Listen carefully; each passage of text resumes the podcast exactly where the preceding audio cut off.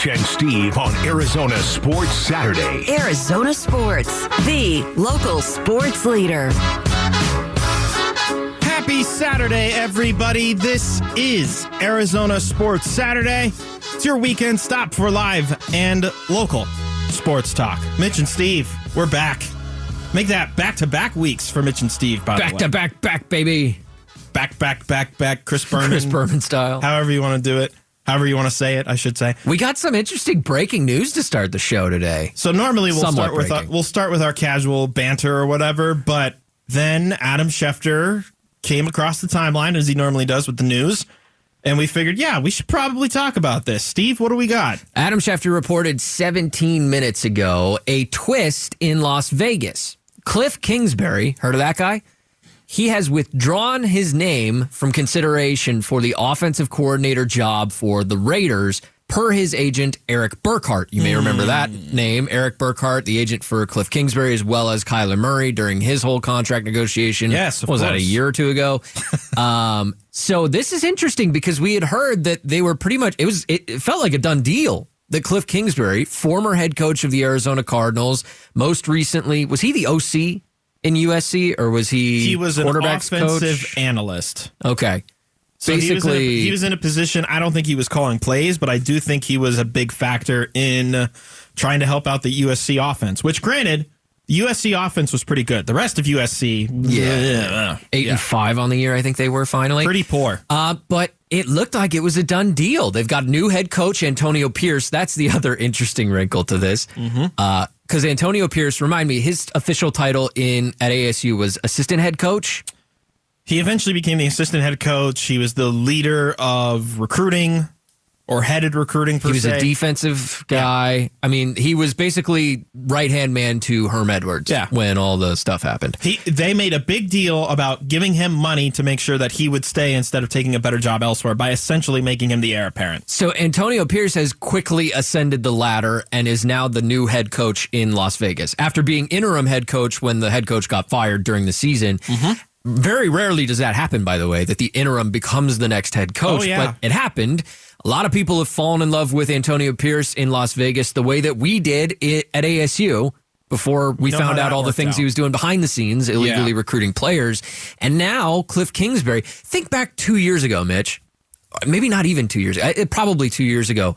Cliff Kingsbury is the head coach of the Arizona Cardinals in the Valley, head coach of an NFL team, and Antonio Pierce is right hand man at ASU. And now here we are two years later, and Antonio Pierce is the head coach of an NFL team. And it looked like Kingsbury was going to be his OC. Now he's withdrawing his name. So now the next question is why? What happened that over the last 24 hours or so, we went from done deal to withdrawing his name? It's very, very interesting indeed. Do you have any ideas? Do you have any theories? So, I mean, option one is that he just stays at USC and he hopes to right the ship with Lincoln Riley when they enter the Big Ten next year. Maybe that's option number one. Option number two is maybe he just actually got cold feet about returning to the NFL. Option three is he heard more of the Raiders' plan and realized they weren't going to get the quarterback that he thought he would work best with, which Caleb Williams? I would bet is the one that he just worked with. How are the Raiders going to get him? And option four to is one? option four is maybe he just wants to go back to Thailand. Yeah. I'm sure he's going to be doing plenty of vacationing in the offseason. I mean, look, it's a realistic option. I'm Um, saying it half-heartedly, but it's a realistic option. I don't know if this fits into one of those options you provided, but what about the opportunity to leverage this interview process into a better gig elsewhere? Does he really want to be a a head coach again? I don't know. I would imagine, but I don't know that. I don't know. I think the being a head coach the last time kind of wiped him out. Started developing permanent bags under his eyes after the four years with the Cardinals. I'm not even suggesting that he's trying to leverage this into a head coaching job in the NFL or college. But what if it's, I mean, as of right now, like you said, he's an offensive analyst. I mean, that feels like a holdover position that you give to a guy who has a track record in Sure. the NFL and you want him to be a part. It's like Marvin Lewis. Uh, wasn't Marvin Lewis an assistant analyst Yeah, at he- ASU. I mean, like wasn't allowed to coach, but he was allowed to help during the week. somebody that you know you want to be a part of your organization, but you don't necessarily have a position for them, so you create one Mm-hmm. just to kind of have them in your building and bring credibility to your organization. That's how I felt about Cliff Kingsbury's spot at USC. Is he now trying to leverage an interview process with the Raiders into convincing other NFL teams or other college programs that, hey, this guy's ready to be an OC again. This guy's ready to maybe even be your head coach again, depending on what program we're talking about. I wonder if he's trying to do that. It was interesting news that came across our timeline. We fin- we figured we'd start with it. We weren't going to spend a whole segment on it, but it's very interesting. And now I wonder if the Raiders go after another guy that they interviewed out of the college ranks. Chip Kelly was the name tossed Yeah. around there as a possible OC to pair up That could happen. in Las Vegas. Well, I guess you could say, if I'm trying to create some sort of segue here, Kingsbury was thought to be trading places, and now he's not. Speaking of trading, let's start there. Bob Myers, during halftime of the Nets Suns game on Wednesday, Does Phoenix need a game manager? Do they have to establish some kind of order here? And how are they going to do it? Who does it? Well, that's the question. Because this team is great, super talented, but but Beal gets four shots. He's got four points. So that's the question, right? Do they need uh, somebody to orchestrate? do they need somebody to orchestrate? He's obviously referring to the Phoenix Suns. This, granted, was at halftime of a game that the Suns ended up winning handily, thanks to an explosive third quarter and a dominant Kevin Durant and Jusuf Nurkic tandem performance. But Bob Myers still presents a question that has been asked a lot, at least at the national level, when it comes to the Suns ahead of the trade deadline. Backup point guard. The news that we can pass along as far as that is concerned, per Gambo's reporting, is that if the Suns are going to make a trade, it's not going to be for a backup point guard of any kind whatsoever. If anything, they're going to be looking for a defensive minded wing instead.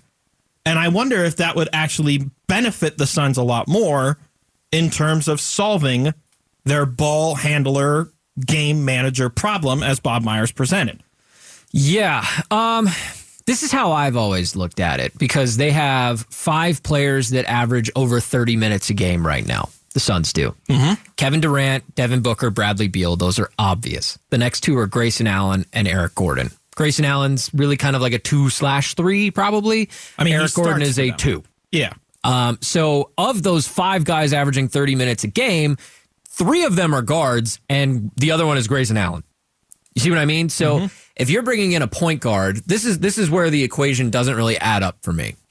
If you're bringing in a point guard, let's just say it's Tyus Jones. That's the name that gets thrown around the most. He's established himself as a starting point guard, good defensive and offensive player, good at playmaking. He does pretty much everything well. Uh, how many minutes is that guy getting if you're bringing him in? Unless you're trading away Eric Gordon or Grayson Allen in that deal, there's not a lot of minutes to distribute there. Um, so I don't know if a point guard is necessarily what they need. I'm still one of the people, and there's many of us out there who believe that the big three is still figuring out how this thing works. Bradley Beal, I mean, as displayed last night, I think he had 10 assists last night. He's distributing well He's he's a pretty good distributor, even on a night where he's 0 for 7 from deep. I and mean, got hit in the face again. Right. Yeah, that too. He's got to stop doing that. um, I think Devin Booker is well equipped to be one of the better distributors. I want the ball in their hands. The more you put the ball in a point guard, field general, whatever we're calling them, game manager, the more you put the ball in that guy's hands, the less it's in Kevin Durant's, in Devin Booker's, and in Bradley Beal's. And that's not necessarily something I want. I understand the concept of getting a true point guard means that you're going to find more open looks for these other guys, but that's not really how this offense works. And like I said, as of right now, four of their top five minutes guys are considered guards. I, I don't know where the minutes come from. I mean, I think that the biggest frustration in terms of the where's their point guard, who's their game manager, who's their distributor, etc. It, I feel like it best stems from just watching them play in the fourth quarter, where Kevin Zimmerman had the stats recently. I don't have it off the top of my head, but if you compare it to the other three quarters, it was like first quarter was a single digit, second quarter double digit, third quarter high double digit in terms of plus minus points scored versus your opponent. Fourth quarter was a double digit negative, sure. which is to point out basically what we've seen all season is this team, for whatever reason, cannot close out other teams, and it has cost them games many a time this season. Last night, a fair case example going into the final five minutes, they were down 10, but that's also an Atlanta team that was seven games under 500 last night. And you let them basically have their way, and they made every they made the most of every opportunity they had offensively last night. So the argument for finding a game manager, I'm kind of with you. I think they should be able to find that on this team. And maybe what's missing is another guy who's bigger and longer to help force that reality for the Suns. Well, and let's face it, the other name that arises the most has been Miles Bridges. We've talked about it extensively over the last few weeks. Uh, you and I don't love the baggage that he comes with. I, I suppose you can balance that argument with he's only a one year rental, meaning really you just need him to be on your team for four months and you know keep his nose clean for four months and you're good.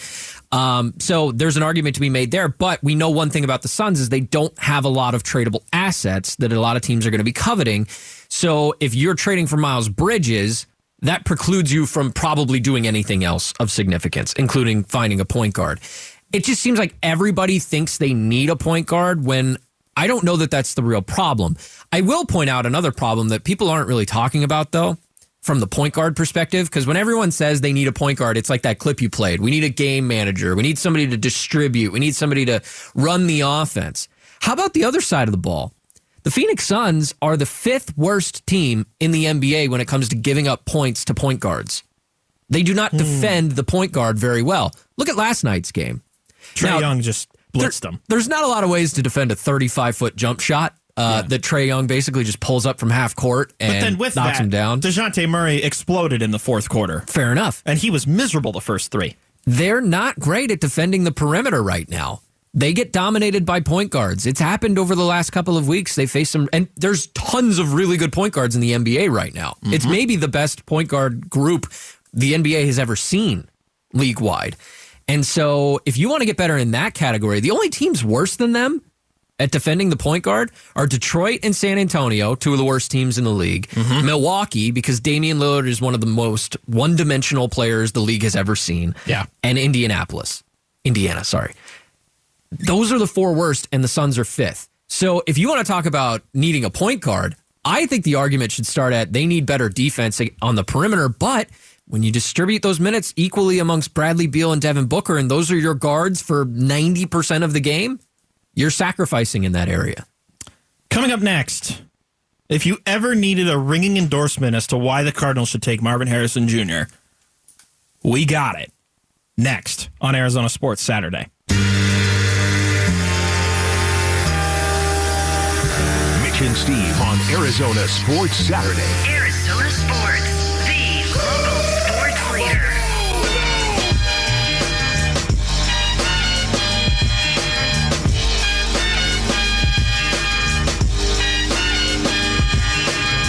Listen, you know I love Marvin Harrison Jr. Everybody's talking about this kid. Is he going to go number four in the draft to the Arizona Cardinals? Boy, we wish. Don't take my endorsement of Marvin Harrison Jr. Don't don't just, don't just listen to what I have to say about the guy because I'm a Buckeye fan. I've watched a lot of their games. Obviously, I love the kid. But it's when Larry Fitzgerald says stuff like this about Marvin Harrison Jr. That's when you should really listen. He's a stud, and, and, if, he, and if he's there, I hope we get him. Kyler, Kyler would love to throw it to him. I'm a big fan of his father's, and you know, from everything I've heard, you know, he's just a really good, hard-working young man. So, like, you can never have enough high character, outstanding, talented football players, you know, because those are guys are the pillars of, of your of your foundation. Oof. It's hard to top that. Also, shout out to uh, Channel 12's Cam Cox for the cool little sit down that he got to do with Fitz, providing the audio. Man, don't you just want Marvin Harrison Jr. in the Cardinal Red now? You know the one part of that that stood out to me the most, and it was just a little nugget there, kind of in the middle. Mm-hmm. When he said Kyler Murray would love to throw to him.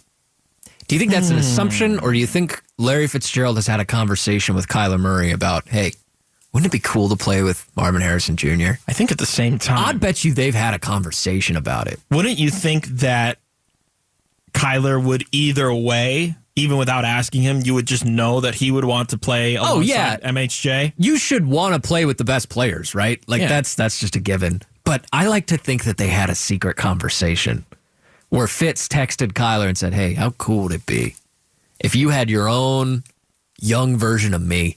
If you had a, the next coming of Calvin Johnson, you know what I mean? Well, it's funny you say the next version of me because Cam followed up asking Fitz on MHJ getting compared to himself. He's a heck of a lot more talented than I, than I was at that age. You know, he can he can take short passes and go long. He can go over the top. Um, he's a willing participant, like in terms of blocking in the run game. Like You used to do that too. No, but I wasn't. I wasn't a willing participant until like 2013, like later in my along, career. yeah. Yeah, you know, I, I did it begrudgingly, uh, but no, he does it already. You know, in college, and he does it does it really well. So, I mean, if he's there, I, I definitely would love to see him in Cardinal Red. I would say this- doing it until 2013. Yeah. he did it because it was a career adjustment. The wheels fell off a little bit. You have to do something to keep yourself Yeah. in the game. He had to contribute when he didn't have the ball. He also didn't have very good quarterbacks for a lot of his career. But Um, Marvin Harrison Jr. is much faster than Larry Fitzgerald. Faster than his dad, too, by the way. Mm-hmm. And his dad would tell you that. So this is a kid who's got a, a lot of the same physical characteristics as Larry Fitzgerald, but Fitz is right. He's he's more dynamic than Fitz was in college. Well, th- also think about the ways that receivers are brought up nowadays, or just think about the advancements in, I say technology, but I what I mean by that is like the way these players train, the way they lift weights. He's a the way- physical specimen. The way they prepare each and every single day at the level that they're at to try and get to this stage, right? Marvin Harrison Jr., you could probably argue, is like five years ahead of where Fitz was the year that he was drafted out of college, right? Uh, just yeah. given the advancements in how these players prepare each and every day, you could argue that Marvin Harrison Jr. is far ahead of the curve. Oh, and oh yeah, by the way, it helps that his dad is a Hall of Fame wide receiver. Yeah, and you know, I, I think it says something too that Marvin Harrison Jr. has played with some really good quarterbacks. Um, would he have just and Justin Fields crossed over for a year? I feel like me being the Buckeye fan, I should remember. But, I can't remember, but obviously he. but obviously with the CJ Stroud years and are then what I'm past talking about. season with um, who's the quarterback? Eh, it doesn't matter. He left. Kyle McCord. Yeah, Kyle I- McCord. He so, ain't, he ain't no good. so, Steve, I actually didn't know you were a Buckeye fan. I'm also a I Buckeye am. fan. Oh, cool. Yeah. Uh, Kyle McCord. could- Uh, yeah, I don't want Yeah, yeah. We don't need to talk about McCord. that wasn't the guy I was referencing. I was referencing CJ Stroud. I don't know if Justin Fields was there for like one year while Harrison was on the bench. Because remember, this is like where all the good receivers come from is LSU and Ohio State. So Well, I mean, think about Ohio State in the last like four years. Garrett, Chris Olave, Garrett Garrett Wilson, Wilson. and now MHJ. Yeah. Uh, that guy on the Lions went to Ohio State. Uh, what's his name? The guy who got suspended for uh, Williams. Uh, Jameson Williams? Jameson Williams. Oh, yeah. yeah. He transferred from Ohio State to Alabama. Oh well, then that doesn't count. Joe Burrow went to Ohio State. That counts. No. Yeah. It absolutely does count. It absolutely was- counts. Joe Burrow was not Joe Burrow until he went to LSU. Joe Burrow was always Joe Burrow. He just didn't play. I mean, come You're on. being, you're being semantical, and I'm being the guy that says they weren't known for who they were No. until they got to That's fair. point A.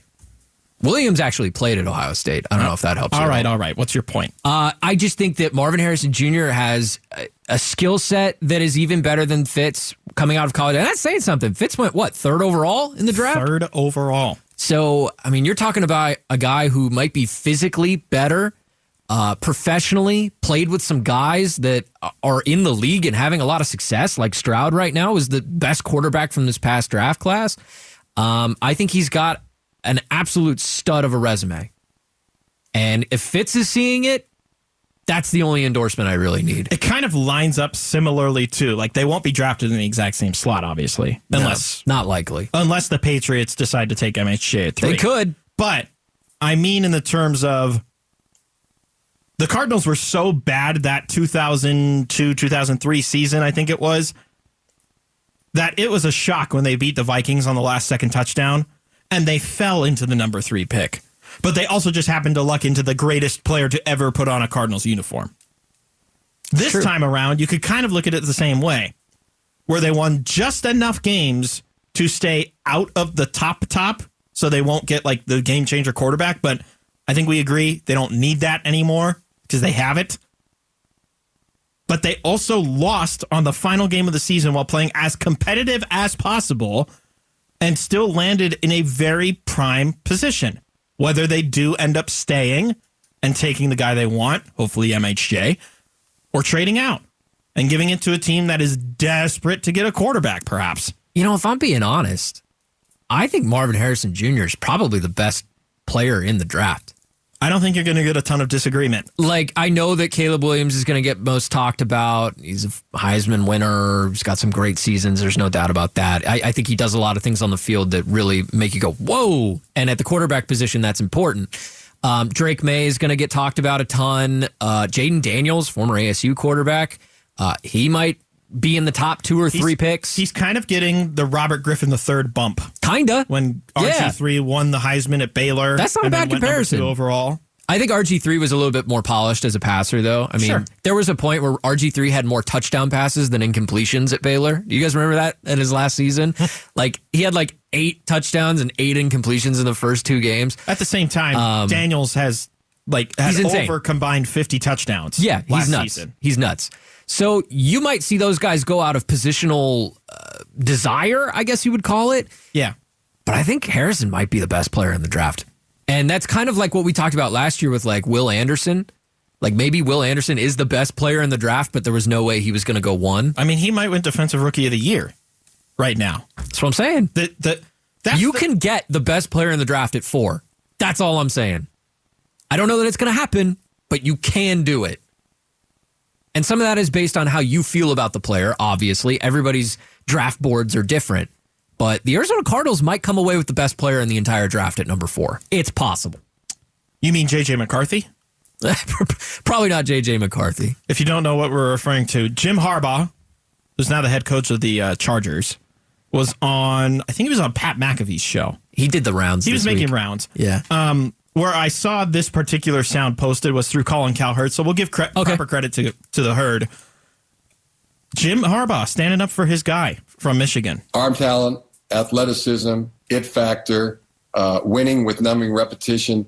Uh, don't be surprised when he, if, when he goes to, uh, he's the number one quarterback off the board. That's Number one quarterback off the board, JJ McCarthy. So uh, that would make him the number one pick, right? Because knowing what we know about the NFL draft, top quarterback goes number one. And if I it's mean, a that's good just the way it is. And if it's a good quarterback class, Yeah. they go early. Uh, Chicago could play some games here. Uh, if they really wanted to, they could keep Justin Fields and I- draft Marvin Harrison or I'm something else. I'm starting to fall into the camp that I think they're going to take I- the guy of the future. I think they are taking a quarterback as well, but I don't think it'll be JJ McCarthy. But he should be in the conversation. As much as I hate the guy because I'm a I'm a Buckeye fan and he's obviously a Wolverine. I- mean, the guy was as efficient as most quarterbacks in college. He is versatile and can get out and move and get out of the pocket when he needs to. His throws are pretty remarkable. I think he can make pretty much any throw in the book. I don't know why he's not in the conversation with guys like Caleb Williams, Drake Maye, and Jayden Daniels. I think he might actually be more of a pro style quarterback than two or three of those guys. He should at least be in the conversation. Well, my argument to that is why wasn't Stetson Bennett a higher quarterback drafted last year? size, he was smaller. Uh, McCarthy's not that That's my bigger. reason. That's my reason. Uh, he is. He's bigger.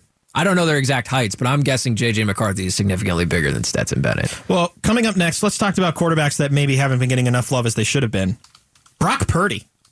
One trying to take all the credit, and another former quarterback trying to take him down at the ankles. What? We'll talk about it next on Arizona Sports Saturday.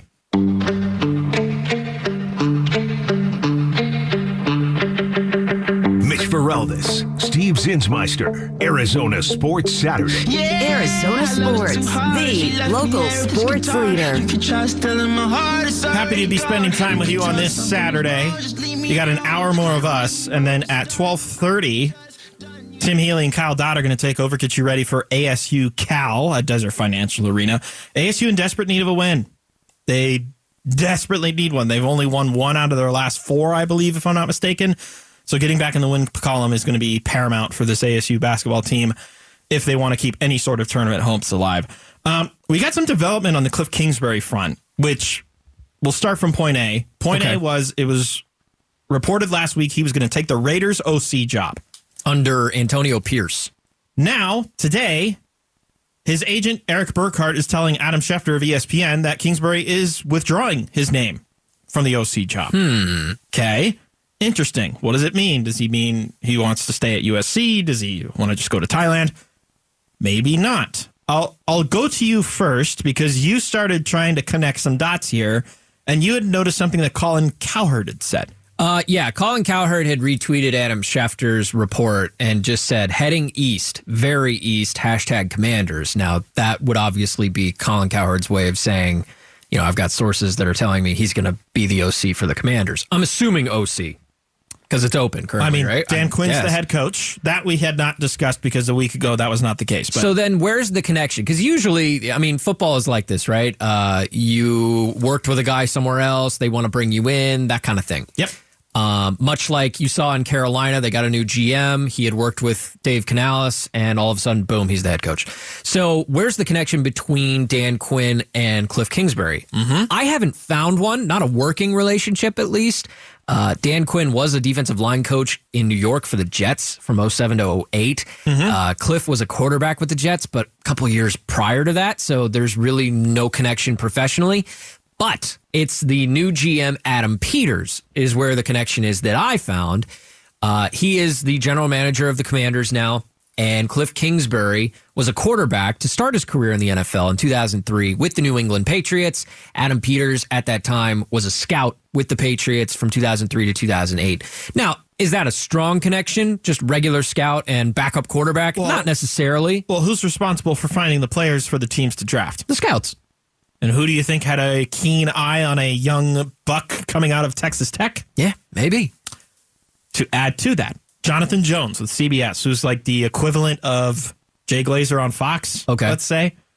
Cliff Kingsbury had been discussed as a potential commander's OC target before this latest dot dot dot whatever with the Raiders. Hmm. With Washington open with Dan Quinn, something to keep an eye on. So maybe Kingsbury had his hand in both cookie jars, so to speak. And, And as was- it looked like it was getting close with the Raiders, maybe something fell through. They told him something he didn't like. Fighting or- with Mark Davis over who would get the bigger lollipop or something. Oh gosh. Uh Stupid, I know. I don't I don't know what happened here. I don't know if he was trying to leverage one opportunity for more money elsewhere. I mean, that's a possibility, I guess. Um, but it I would not be shocked if by the end of the day even we find out that Cliff Kingsbury is getting another gig. Sounds like with the Commanders. developing story that we're keeping an eye on. Obviously, we're just curious as to what the former Cardinals head coach will do this upcoming season. If it was a return to the NFL, well, he was close, and maybe it'll still be the He case. He certainly has an odd path, doesn't he? I mean, like I know he went the college to pro route, which is normal, but Mm-hmm. he was a losing coach at Texas Tech.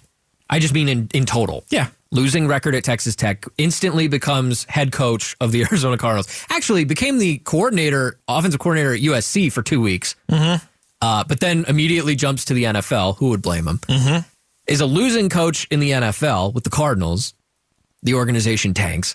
And then he goes and becomes an offensive assistant with the number, the eventual maybe number one pick, Caleb Williams, and they go eight and five. It's not the most impressive record, no, I don't know. to be why- honest with you. I don't know why there's such fascination with him just based off paper. I don't know. But here we are. Uh, speaking of obsessive fascination over somebody, a little bit of a longer cut, but uh, there's a lot in here that I'm angry about. I've never said that Brock Purdy was trash. What I did say is Brock Purdy is a game manager. That's not hate. That's just what I feel to be facts. But I still reserve the right to say this.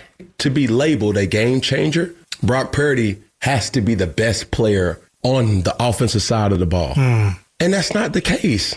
And who's the best player? Christian McCaffrey. Hmm.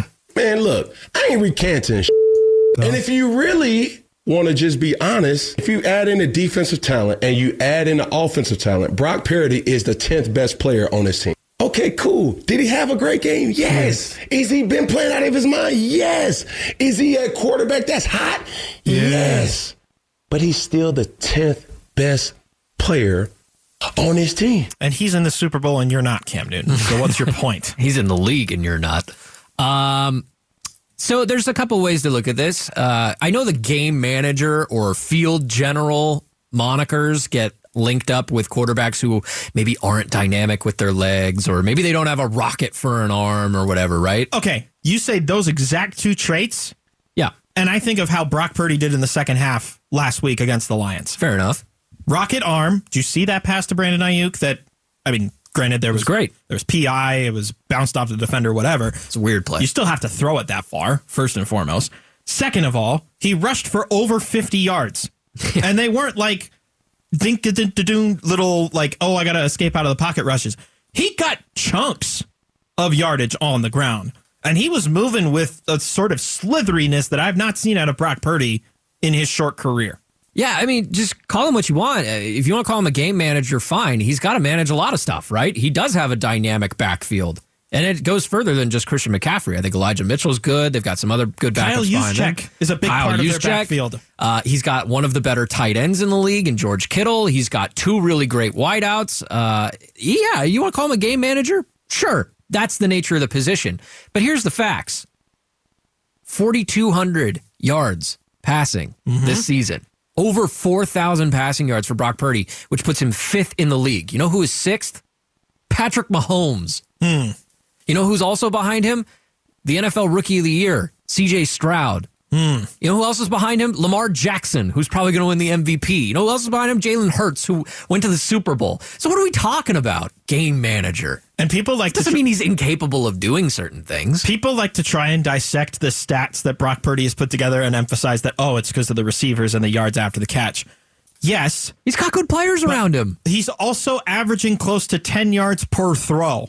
Yeah, So I'll take it. I don't want to hear any of this garbage that he's managing a game because when I think of game manager, I think of somebody that can't move around in the pocket and can't throw the ball down the field. They're able to get the ball to their playmakers and the playmakers do the rest. That is not Brock Purdy. And whether you agree or disagree, you're wrong if you disagree because he's doing all the things that a game manager cannot do. You know, is, to your point, throw the ball downfield and use his legs when he has to. And just to be honest, I think when people get labeled game manager, it means they're immobile.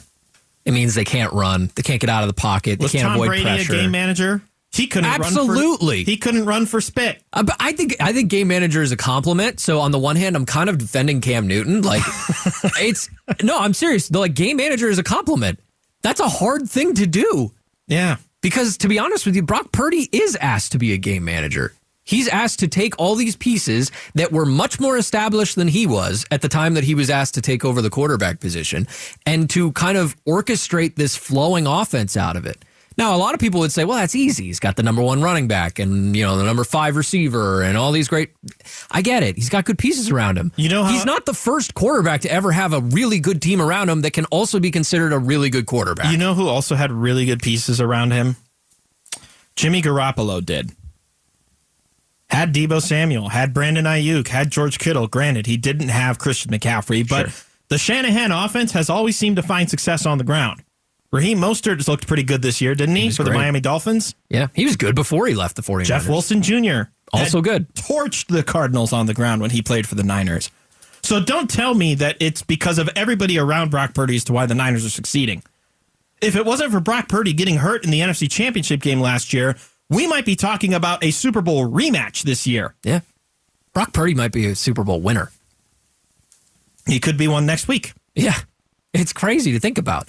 I mean, I, I know there's the whole last pick in the draft, Mr. Irrelevant. That's that's, a narrative that's going to be out there, no doubt about it. But uh, but either Brock Purdy is getting his first ring, or Patrick Mahomes is is bringing home another one and building a legacy of his own. Now that legacy is already pretty solidified, but Oh, he's, he's a first ballot Hall of Famer right now. yeah. But when it comes to these comments from Cam Newton, I think two things can exist at the same time. Number one, it's not a diss to call somebody a game manager. Okay. It's it's a diss if you're only labeling them that way because in context you're saying that they're incapable of doing things. I don't think Cam meant that. Um, but I think being a game manager should be a compliment. And the second thing to exist is Brock Purdy can do pretty much anything any other quarterback can do. He's not the most mobile, but did you see that play where he ducked out of a sack last Yeah. week? I mean, like, And everybody's he's saying kind like, of elusive. Everybody's saying if Patrick Mahomes did this, the world would go nuts. Right. Well, yeah, they probably would. And then there's the people that are trying to bank off of Brock Purdy's recent success. You probably will recognize this voice. I laugh at people when they say he's a game manager. I recruited the kid when he came out of high school. so I saw what kind of quarterback he was. He come to us, he went to Iowa, and I ended up getting a pretty good guy in Jayden Daniels. So it all worked out. But at the end of the day, um, I think he's proven to everybody that he's more than just a game manager. He is actually a really good quarterback. While that latter part of the soundbite from Herm Edwards a few days ago was true, that he is a really good quarterback and more than just a game manager. First of all, he went to Iowa State. Not Iowa. Now, even if you were generalizing it as just the state of Iowa is where he went to school, nobody's going to interpret it that way because there are two different major universities in the state of Iowa. Right. You should know that too because you were the head coach at ASU, And second, which often gets confused with and Arizona. second of all, no, you did not recruit him, Herm Edwards. Uh, and there's I think he did way too late. There's facts out there that have shown that they did not try nearly as hard as he is interpreting there. Uh, yeah, no, that's that's totally true. So, from what we know, they did not seek Brock Purdy with intent early on in the process. So Donnie Yantis, who previously served on Herm's staff in the Mhm. recruiting department, came out on Twitter and said this week that they only gave him a preferred walk on. right. So not even a true scholarship, not a real offer of any kind. Like don't don't go on the national radio and lie to these people. By the way, that's the Gatorade Player of the Year 2017 in the state of Arizona, Brock Purdy. Had a recognition Best player in the state, and they offered him a walk on. recognition from the Cardinals as well. I can't remember Yeah. what the specific award was, but it's like Brock Purdy is going to these teams and telling them how great of a person he is, uh-huh. and instead ends up at Iowa State. Uh-huh. Has a really solid career. He was with the, third string guy in Iowa State, by the way. He put up the same numbers that he's putting up now. His his story at Iowa State is actually very comparable to what happened with the 49ers, where you are not expected to be the starting quarterback day one or maybe ever. And then he forced his way onto the field and then impressed. I mean, it's disingenuous to say the least that Herm Edwards is trying to rewrite history a bit here. And I get it. You want to look good that you knew something before everyone else did, but that's just not the truth. It's just not what happened. And again, if you're going to lie, at least say Iowa State. That's all I ask. Coming up next, it's NHL All Star Weekend, which means it's a chance for the commissioner to let everybody know where the Coyotes are going to play next year, right? I'd love to know. Well, we'll at least share with you what the commissioner said next on Arizona Sports Saturday. Whoa. Mitch and Steve on Arizona Sports Saturday. Arizona Sports, the Be for real. sports leader. Let's make a deal. There's nothing new. Uh, Alex Meruelo is focused on one piece of property, and we're focused with him on what that timeline is. And my guess is that's something that'll be addressed in the next few weeks in terms of the timeline. That's NHL Commissioner Gary Bettman speaking yesterday during um, his availability at NHL All Star Weekend. The festivities going on right now. Shout out Clayton Keller representing the Yotes in Toronto. But of course, the conversation when it comes to the Coyotes around this time of year, seemingly every year, um, at least recently, at least since they've been in Mullett Arena, has been what's next for Arizona? Where are they going to be? Are they breaking ground? Are they doing anything to get out of the 5,000 seater that is Mullett Arena, which separate conversation, a fantastic arena for what it's designed to be. For the Coyotes, it is very much a temporary solution. And yet here we are, beginning of February, and the closest we are in terms of finding out where and what is next for Arizona is that they are working on getting land somewhere near Desert Ridge, I think has been the continued reporting. Yeah, kind of the Northeast Valley, North Phoenix, kind of creeping over towards Scottsdale. Um, it was reported by the Arizona Republic that the Coyotes are moving forward with attempting to buy some land in the Northeast uh, Phoenix area. Um, so they, the team even confirmed as much, but they're also being very forthright and saying that we're still looking at multiple sites. I mean, it's not like because we're looking at one option that doesn't mean we we can't look at the others. So I think it is still very much up in the air. I, I think Gary Bettman saying out loud that this will be addressed in the next few weeks is telling because I do think that he's pressuring them a little bit to, hey, we gotta we gotta do something. Uh, you guys can't just play this, oh, we'll see game forever. And I know that the thing in Tempe uh, didn't go their way. Um, and I think that surprised them quite a bit and set them back honestly a year or two in this whole process. But to your point, Mullett Arena is not a long term gig. Um, I like going to games there. There's not a bad seat in the house, but I also wonder if by some chance the Coyotes ended up going to the Stanley Cup finals by some miracle. Like, let's say they have a, a playoff run the way the Diamondbacks did this past October, and you somehow find yourself in the finals. Mm-hmm. How is the NFL or the NHL going to feel about that? No way they let them host it in a Are they 5,000 seat arena. Right. Can you host an NHL finals in a in a stadium like that? Would it even be hosted in this state? Uh, did you make them play their home games in Vegas or some other locale that's kind of ish nearby? Now, I, I wanna don't say- know. I want to say this too, because yes, the reporting coming out last night about the Coyotes targeting the purchase of land. Right. I don't know how new that is, though. In comparison to what we were hearing in December, it seems like they're still focused on the same plot that uh, Craig Morgan, who does a fantastic job covering the Coyotes with PHNX and worked for us for a period of time, worked with the Athletic. He's zeroed in, knows everything there is to know about the Coyotes. Craig does an absolutely great job. He seemingly have pinpointed the exact spot that the Coyotes were looking at several months ago. Sure. The problem is, as Cam Cox with Channel 12 pointed out last night, that land needs to go up for auction. Right. So while you're not fighting a public vote in order to go forward with your plan, you're now going against people that may want to buy that exact plot of land. Now, I don't know who's More than you do. I don't know who's spending millions of dollars on like know. 2,000 plus acres, but you still have some hurdles to get over. Like they're far from done. Well, they land- barely even started. And we know land in the valley is hard to come by, at least within the valley. I know, obviously, on the outskirts. And, and this would be kind of, you know, the northern ish side of where they probably want to go. They don't want to venture too far north because then you're evading some of your your south and west valley people. And that's where I find some irony in this. Because they find a perfect spot of land, right? It's got perfect zoning needs, requirements for what they want to build. It's on the eastern side of the state. Of the valley. Of the valley, sorry. It's on the eastern side of the valley. Technically, yeah. But literally, it's as far north as Glendale was. Farther. So, if anything, if we're talking Desert Ridge area, you're not getting so, so much closer to the fan base that actually wants to see you 41 games out of the year. Well, I- I don't know that to be true. I think building in this particular area, let's say that they end up doing it, it's kind of North Phoenix slash Scottsdale I'll area. this. It's closer to where their offices are, if I'm not mistaken. Yeah, and I don't know if that's even an issue. I think for me, it's about they're trying to find the people that want to come watch hockey. Sure. And the people with disposable income to do so. Not to say that what they had in the West Valley wasn't working for them. I think it probably was on some level, but could it work better in the East Valley than it did in the West Valley? Um, But because it's, but it's got to be the southeast side.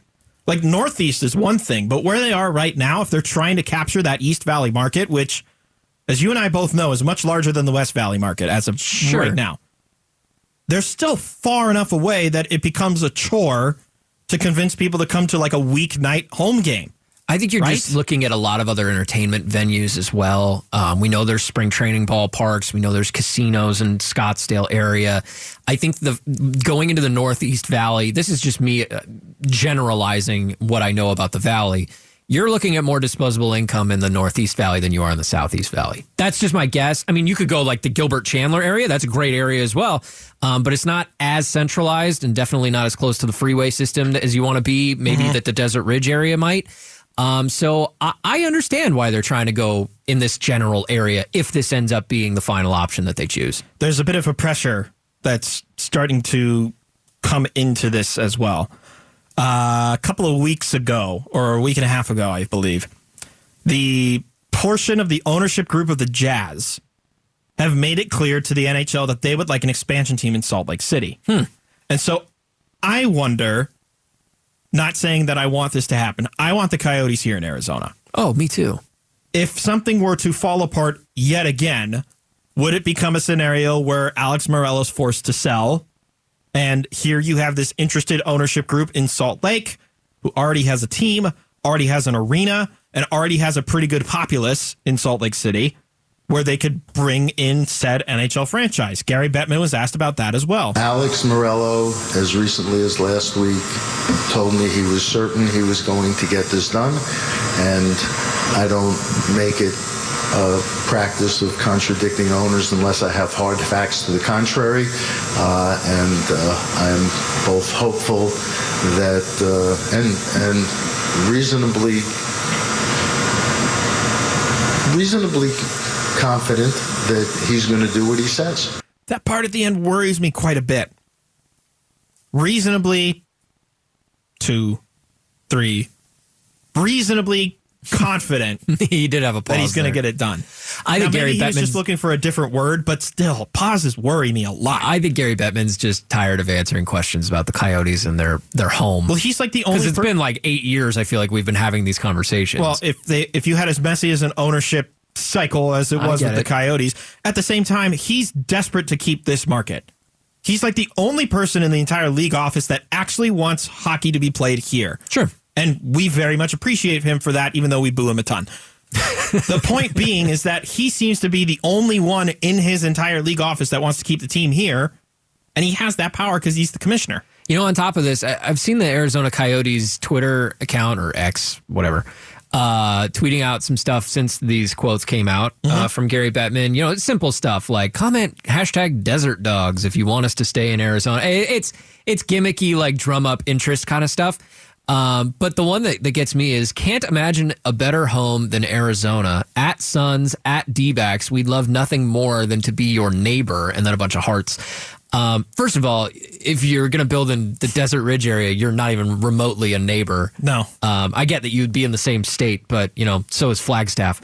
Uh, so, um, And where's the love for the NAZ Wranglers? Come on. so I don't know. I mean, I get what they're trying to do here. They're trying to remind everybody in the valley that they don't want to go anywhere. I've never thought the Coyotes in any ownership in the last decade. I never thought they wanted to leave Arizona.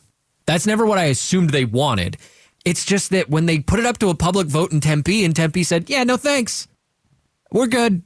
I, I think that was really disheartening. I don't think they ever thought they would lose a public vote. It- from their perspective, they were like, well, everything about this is good. You get a hockey team in your town. We are going to bring jobs. landfill." We're going to clean up a landfill and all this stuff. And Tempe went, yeah, no, we're good. We like our We're solid. landfill. We're okay. I literally had a woman on our show on KTAR is like, oh, we like our mulch. We're good. And I was like, really? Okay. She was like, we have a mulch plant there and we, we like our mulch. Oh my god. I mean, uh, the Coyotes are doing damage control in a lot of ways, and that's why I feel really confident about their next step with their arena, whatever it looks like, is because they there's no way that they can allow it to go back to a public vote No. because they can't let that happen again.